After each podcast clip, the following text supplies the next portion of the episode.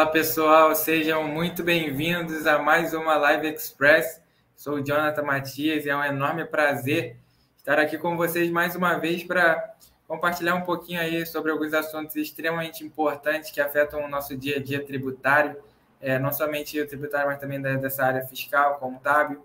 e também é, dentre as outras áreas aqui com os nossos colegas da, do grupo CF, que a gente vai trocando uma ideia em relação à legalização, a parte de departamento pessoal também. Então eu já te convido, sem maiores delongas, para você se inscrever aí no nosso canal, é, clicando no botãozinho vermelho que está aqui embaixo, é escrito inscreva-se. Ative o sininho da notificação marcando a opção todos, que aí você vai sempre ser notificado toda vez que tivermos um conteúdo novo no nosso canal. Também deixe teu like para que é, a plataforma possa entender que esse conteúdo é relevante e compartilhe aí com a tua rede de contatos para que mais pessoas possam ter acesso ao conteúdo que a gente prepara aqui com todo carinho para que vocês possam passar o dia a dia cada vez mais informados. Eu também queria trazer uma situação para vocês que não é novidade para a galera que já nos acompanha, né? Que o nosso material ele é sempre masterizado em formato de podcast. Eu já queria, a partir desse momento, mandar o meu abraço, minha saudação para a galera que acompanha a gente sempre nas principais plataformas de podcast e fazendo suas atividades aí. Eu convido vocês que estão nos acompanhando aí a vir no nosso canal no YouTube para acompanhar o momento do ao vivo, deixar seus comentários, fazer suas perguntas e a gente está aí à disposição para somar com vocês né, e trazer é, mais conhecimento, agregar mais conhecimento e mais valor com base nos conteúdos que a gente vai trazendo. E hoje eu queria já começar é, compartilhando com vocês, mas eu já vou falar que é, o tema da nossa live é meio que um, um, um arcabouço de fundo aí para a gente é, discutir algumas questões que diz respeito ao dia a dia do profissional contábil. E se você estiver é, assistindo esse vídeo aqui depois do momento do ao vivo, eu te convido a deixar o teu comentário aqui a respeito de uma experiência que você possa ter vivido em relação ao que a gente é, vai abordar aqui. Então, eu queria trazer para vocês aí, como diz o, o tema, né, do programa de rastreabilidade fiscal, o Programa Brasileiro de Rastreabilidade Fiscal, o Rota Brasil. Esse programa ele foi instituído anteontem através da portaria número 165, portaria da Receita Federal. E é, basicamente assim, entrando é, muito superficialmente no mérito da, do programa ou da portaria em si, a gente percebe que a Receita Federal vai utilizar dos seus controles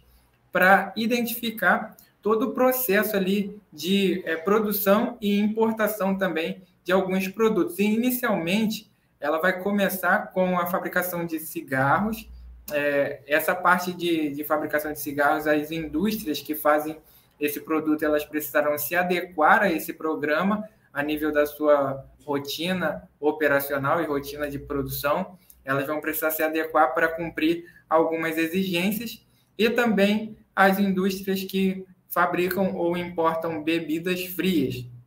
esse, esses dois grandes itens aí que são alvo do, dessa primeira fase do Programa Brasileiro de Rastreabilidade Fiscal, o Rota Brasil, como vocês é. E um ponto que chamou atenção, que traz aqui para a gente é, começar o nosso bate-papo, é que a Receita Federal pretende, dentre os controles que ela vai utilizar, utilizar os dados do projeto SPED, assim como o projeto de nota fiscal eletrônica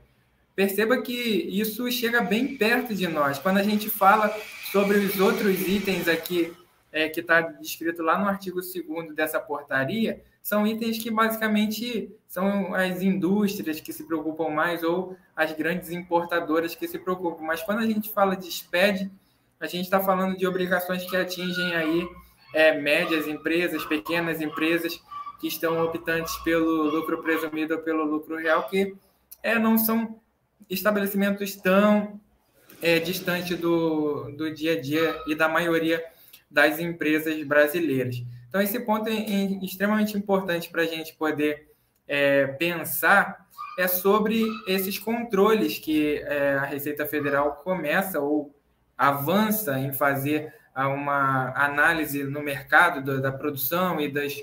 mercadorias que circulam E aí é importante observar o cuidado que a gente precisa ter, falando mais especificamente, tanto para os profissionais da área contábil quanto para os empresários, principalmente os empresários que atuam nesse ramo de revenda de mercadorias ou distribuição de mercadorias, que os controles estão ficando cada vez mais próximos. E não ter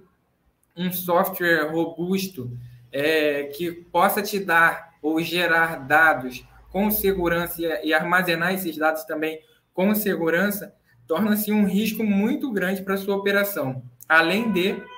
gerar informações é, que não são suficientes para a escrituração contábil ou que podem prejudicar até o próprio resultado da empresa, uma vez que não vai ter o dado ali é, suficiente para a tomada de decisão. Então perceba que esse ponto aqui é um, um vamos dizer que é uma, um ponto de partida, é, em que basicamente essa relação é, das, dos programas de controle da, da Receita Federal e a percepção do próprio contribuinte dos profissionais contábeis em relação a esses mecanismos de controle tende a mudar substancialmente. Então, empresas aí é, optantes pelo Simples Nacional, em alguns estados,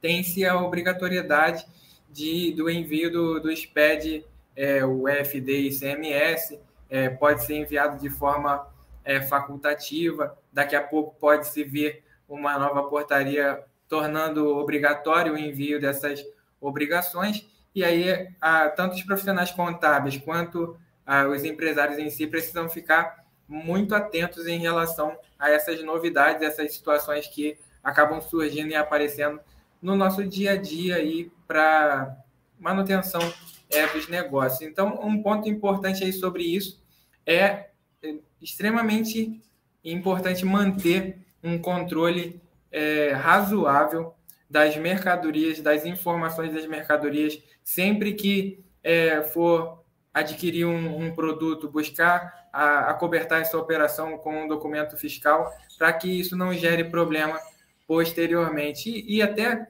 tem um ponto interessante no dia a dia que a gente percebe, né? Muitas empresas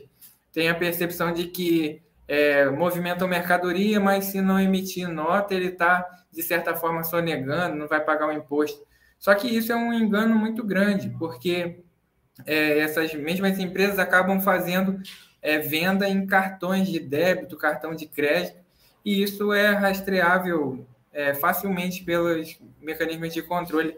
da Receita Federal. Então, é, deixar de emitir um documento fiscal vendendo em cartão de débito ou cartão de crédito acaba se tornando uma, é, uma atitude não muito inteligente do ponto de vista de, é, da operação em si e do risco que, que ela envolve. Então, é extremamente importante a gente observar que é, essa portaria, e eu queria dar bastante ênfase nisso, na minha perspectiva, é, aparenta ser uma nova fase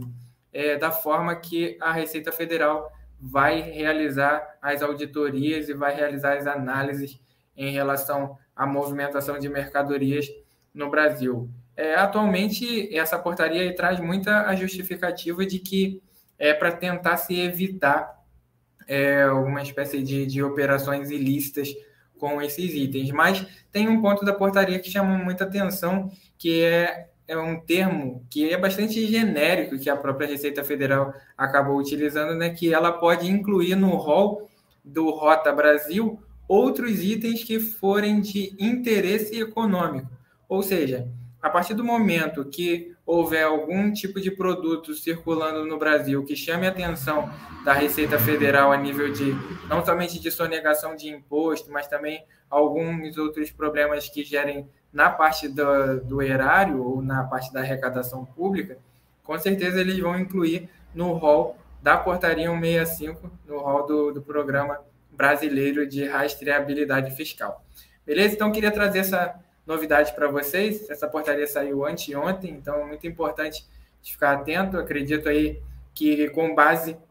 é, no final ali do, dessa portaria tem-se a formação do, do comitê que vai é, regulamentar essa, essa atividade, então ainda algumas novidades estão para surgir, talvez através de